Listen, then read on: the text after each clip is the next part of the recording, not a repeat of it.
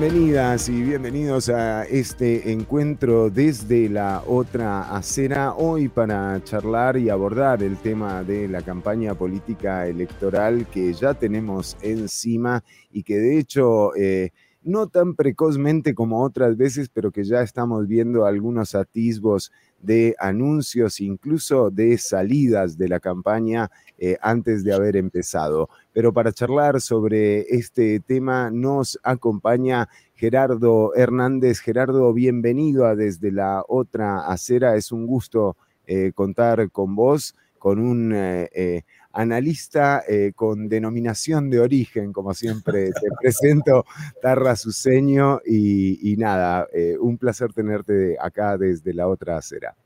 Fernando, muchas gracias eh, por la invitación, un gusto estar de nuevo con vos y, con todas las personas que, que, siguen desde la otra acera. Gerardo, quizás para empezar a charlar sobre esta campaña electoral, em, y, el tema de, los gastos, o sea, hay varias características, ¿no? Pareciera que va a ser una campaña austera y también una campaña hiperpoblada de partidos políticos y candidatas y candidatos. Bueno, más candidatos que candidatas. Sí, efectivamente, estamos ante un momento de, mucha fragmentación del sistema de partidos o de un incremento, una fragmentación que ya se venía dando eh, en elecciones anteriores. Eh, y se da una situación muy particular, porque según el último estudio del CIEP, un 77% de las personas entrevistadas no se identifican o no, no simpatizan con ningún partido, ¿verdad? Solo hay un 23% que dicen que sí simpatizan, es decir, una cuarta parte de las y los costarricenses apenas se identifican con algún partido.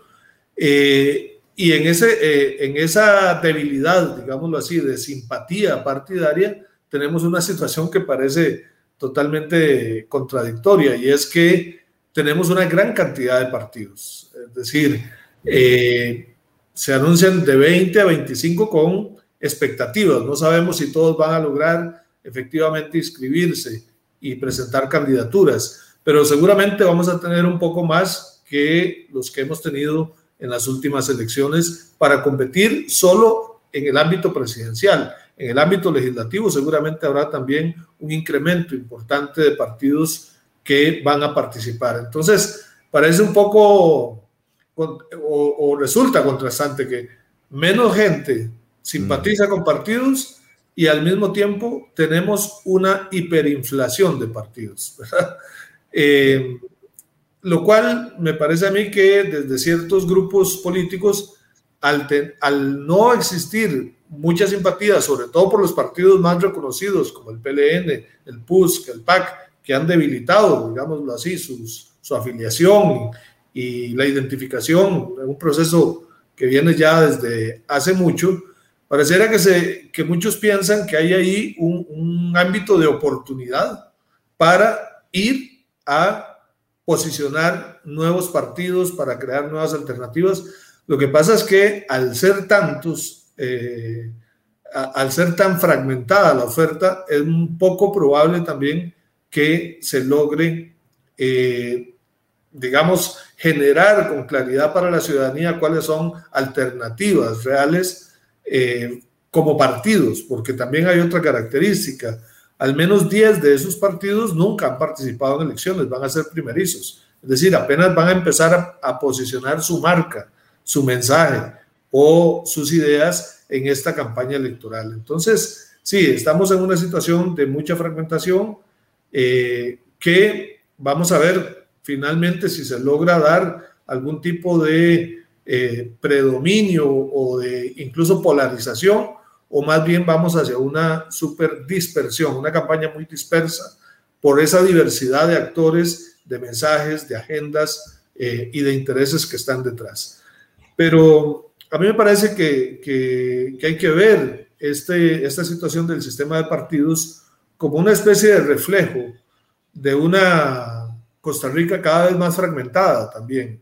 Fragmentada en términos económicos, gente a la que le va muy bien, y gente a la que le está yendo muy mal y cada vez peor. Fragmentada socialmente, una sociedad cada vez más desigual, el país más desigual de la OCDE.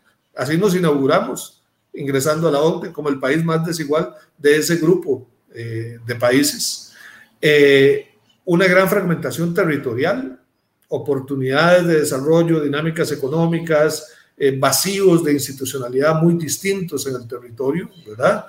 Una concentración de, servicios, de actividades en el Valle Central, pero las zonas periféricas siguen eh, careciendo de una gran cantidad de oportunidades y de presencia también eh, institucional.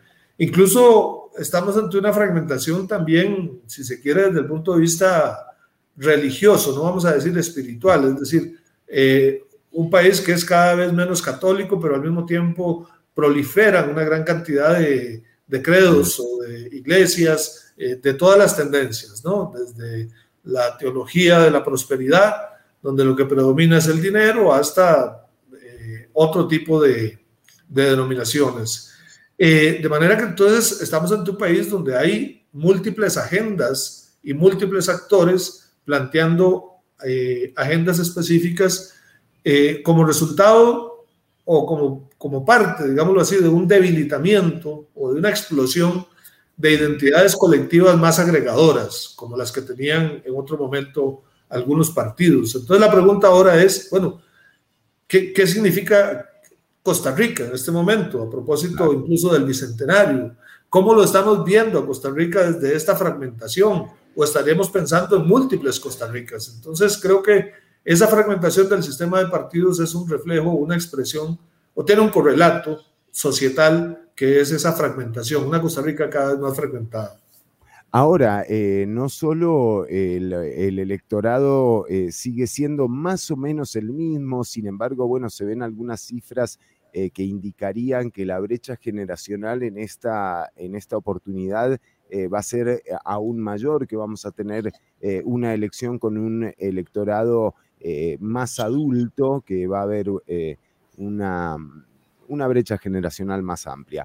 Y, eh, pero los modelos en realidad siguen siendo los mismos, o sea, no hay 22 modelos políticos para ofrecer. Entonces, digo, ¿cómo puede hacer el electorado para no resultar estafado nuevamente con esta eh, irrealidad que representan 22 eh, candidatas o 22 partidos políticos, cuando en realidad los modelos eh, son dos, básicamente. Sí, sí, yo creo que eso va a dificultar para la ciudadanía la identificación o la separación de la paja y del grano, por decirlo, digamos, metafóricamente. Porque sabemos que en las campañas también hay mucha paja, ¿verdad? Vamos a tener también mucha desinformación, eh, las noticias falsas, eh, estrategias eh, que ya se conocen en campañas para desacreditar a adversarios con noticias falsas, etcétera. Y eso creo que definitivamente el, el, gran perdedor va a ser la y el ciudadano mismo, ¿verdad? La ciudadanía, porque en esa hiperinflación y dispersión va a costar mucho eh, saber hacia dónde tener eh, una decisión bien informada, ¿verdad? del voto. Entonces, eh, coincido con vos en el sentido de que ahí hay un, un desafío, porque no puede ser que hayan tantas diferencias entre tantos partidos y tantas candidaturas. Seguramente habrá más coincidencias que diferencias, ¿verdad? Entonces, Interesante este, ¿no? Porque también ah, en esta ocasión que estamos hablando justamente de, eso, ¿no? De cómo están acaparando ciertas, eh, ciertos discursos. Uno podría decir que quizás eh, un buen análisis sería eh, pensar, bueno, ¿dónde están las coincidencias de esas ideas? ¿Quiénes son aquellos candidatos que mayormente coinciden? y de qué lado están. Y de esa forma también uno podría ver dónde se va a atomizar un poco más el voto, ¿no? Y dónde va a quedar más consolidado. Por supuesto. Eh, creo que ahí, eh, en, el, en, el, estudio del CIEP que ahí estás mostrando, efectivamente hay un 53% de las personas que a esta altura no tienen ninguna decisión, lo, lo cual indica que va a ser más difícil probablemente esa, esa decisión final. Pero la pregunta es, ¿a partir de qué tomar decisiones. Tal vez eh, sea importante considerar algunos de los resultados que plantea el mismo estudio del CIEP en cuanto a las cosas que más le preocupan a las personas, ¿verdad? Es decir, el desempleo, eh, la corrupción, el tema económico, finalmente las condiciones de vida, ¿verdad? Eh, y yo creo que ese es un, un aspecto muy importante desde el cual las y los ciudadanos tenemos que valorar y tener muy claro criterios para separar la paja del grano cuando se habla de oportunidades de empleo, de condiciones económicas mejores, de combatir la pobreza, de la desigualdad, etcétera, etcétera, ¿verdad? Eh, el costo de la vida, finalmente, ¿verdad? Porque yo creo que ahí está la clave de lo que a la gente a las personas nos está interesando en este momento. Pero no solo verlo en términos de, ofertas abstractas, sino también de cómo las políticas para generar empleo, las políticas para eh, activar la economía, nos permiten integrar y no seguir avanzando en una lógica de desigualdad. O de eh, sostener, digamos, niveles de pobreza que ya se han vuelto eh, o han resultado no atendidos por décadas en este país. Entonces, porque tenemos un modelo económico y hemos tenido políticas públicas que no han logrado resolver el tema de la pobreza. Ni desde el mercado, ni desde el Estado se ha logrado reducir el nivel de desempleo. Ni desde el mercado, ni desde el Estado se ha logrado reducir la creciente desigualdad social. Entonces, ahí tenemos que pensar, ¿vamos a votar por, para seguir haciendo lo mismo o vamos a optar por partidos que presenten alternativas reales distintas a lo que hemos venido eh, cosechando en los últimos tiempos y que efectivamente nos permitan avanzar hacia una sociedad más integrada, ¿verdad? Eh, tanto territorialmente, en términos de género, en términos generacionales también, en términos eh, territoriales, ya lo dije, en términos de oportunidades económicas para todas y todos. Entonces, claro que tenemos problemas que son estructurales muy graves y que no se pueden cambiar de un día para otro, ¿verdad? Pero sí que se empiecen a sentar las bases para un giro, para un cambio en la orientación porque si seguimos haciendo lo mismo que se ha hecho en los últimos 40 años con las políticas neoliberales, pues vamos a seguir en la misma ruta de la desintegración social, de la fragmentación y de la desigualdad.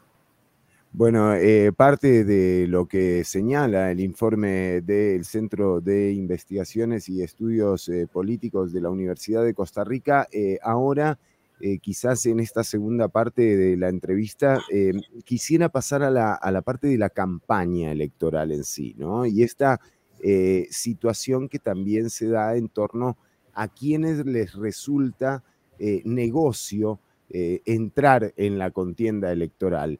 Y creo que esto también ha sido un gran justificativo para que algunos personajes y algunas personas, personas y personajes, eh, se, se, hayan metido tantas veces ¿no? y hayan participado tanto. Quizás ahora también eh, la situación económica del país eh, va a obligarlos a participar en una campaña un poco más austera, ¿no? Y, y, quería que me hagas una reflexión en torno a este tema, porque si en algo coinciden los veedores internacionales y quienes han y conocen el sistema electoral costarricense, es que es uno de los puntos más débiles que tiene eh, el proceso electoral justamente la participación o el financiamiento privado de las campañas electorales. Así es. Sí, Fernando, en Río Revuelto ganancia de pescadores, dicen. Eh, y aquí la pregunta es que hay pescadores que no necesariamente salen a pescar votos, sino también oportunidades de negocio. Eh, y ante el debilitamiento de los partidos, ante un sistema de financiamiento estatal que es a posteriori, ¿verdad?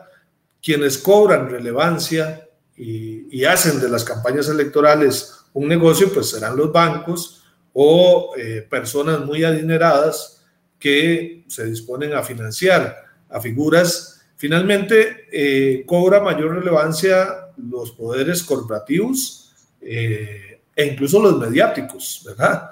porque las campañas electorales son eh, absolutamente mediáticas, ¿verdad? Y decir mediático es que la relación entre los partidos y las y los ciudadanos no es una relación directa. Hay cantidad de mediadores, ¿verdad? Quienes financian, quienes permiten o no acceso a los medios, eh, grupos empresariales, grupos de interés, etcétera, que juegan su partida, iglesias, ¿verdad? Que juegan su partida a nivel de las campañas electorales. Entonces sí, tenemos que tener muy claro que frente a los partidos eh, débiles y las limitaciones del financiamiento estatal a los partidos, probablemente vamos hacia una lógica de mercado propiamente en la campaña electoral, ¿verdad? Donde además el juego de encuestas, quién, quién tiene mayor preferencia, lo que llama la, la carrera de caballos, ¿verdad? El que mm. más adelante va puede tener más acceso a recursos, eh, y otros quedan eh, rezagados. Ojo que hay 10 partidos que van a ser primerizos, si es que logran efectivamente presentar candidaturas. ¿De dónde va a salir el dinero de esos partidos? Es algo a lo cual deberíamos eh, ponerle mucha atención y por lo menos exigir transparencia en cuanto a las fuentes de financiamiento que estén usando los partidos y las candidaturas en esta campaña. Y en ese sentido, eh, ¿vos crees que, eh, que la, el tema de la, del acaparamiento de medios y sobre todo lo que se da, que, que los grandes medios de comunicación terminan recibiendo al final a través de una agencia de publicidad la publicidad que se pauta y, al final somos todas y todos y todos los que terminamos pagando eh, esas campañas eh, políticas y el Estado propio, ¿no? Em, digo, ¿hay alguna fórmula a través de la cual se podría eh, eludir esto o qué tan grave te, parece que no se haya hecho nada por, por cambiarlo, por modificar esta mm, estrategia medio perversa, ¿no? En donde el Estado, que es dueño de las frecuencias, tiene que pagar al concesionario por utilizarlas.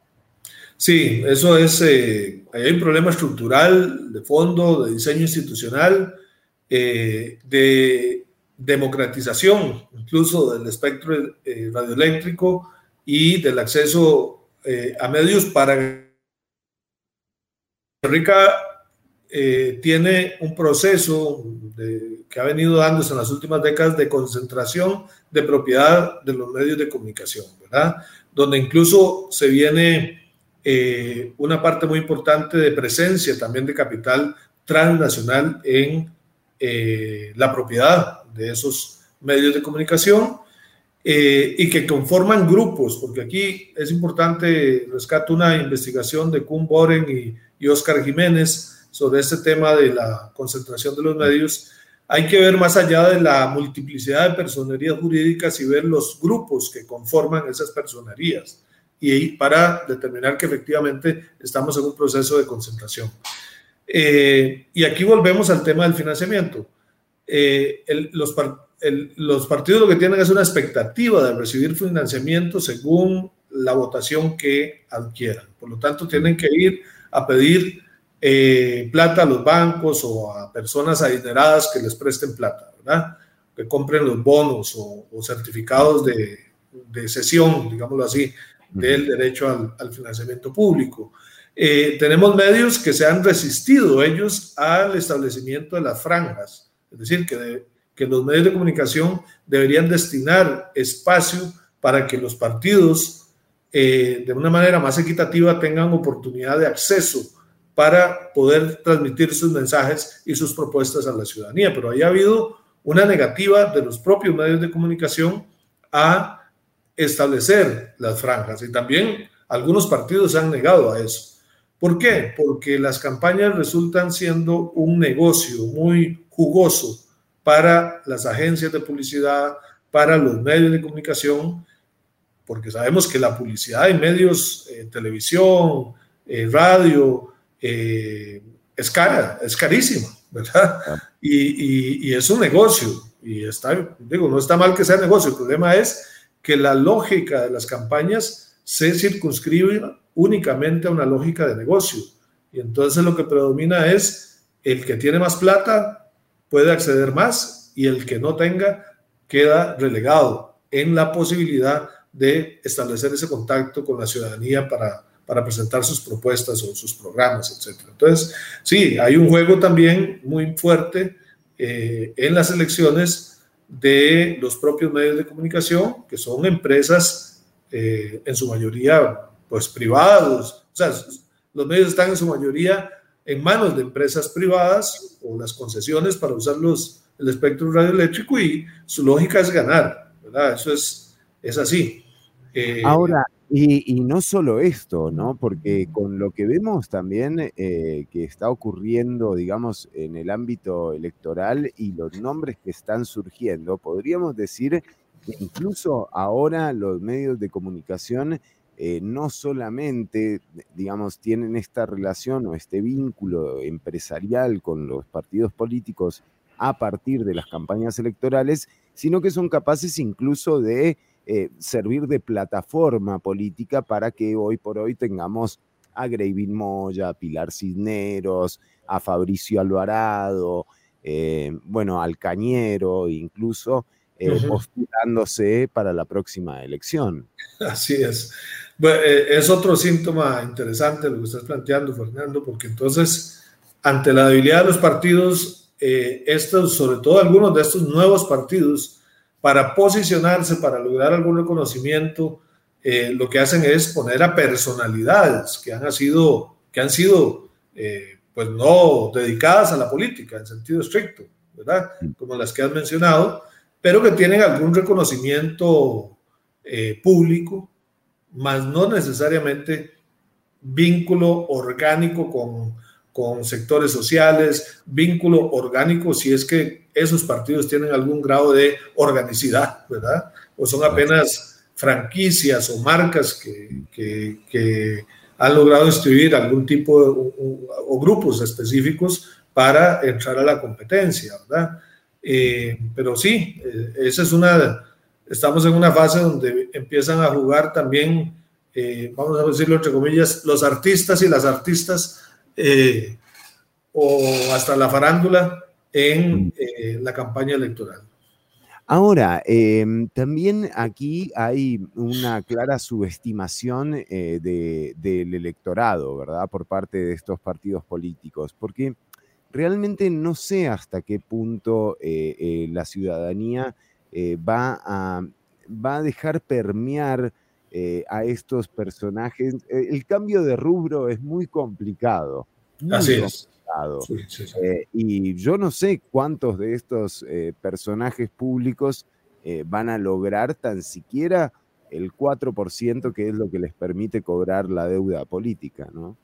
Sí, efectivamente es una apuesta muy arriesgada y muy poco segura y lo hemos visto también en campañas electorales eh, anteriores. Finalmente la competencia electoral presidencial es para que gane uno, ¿verdad?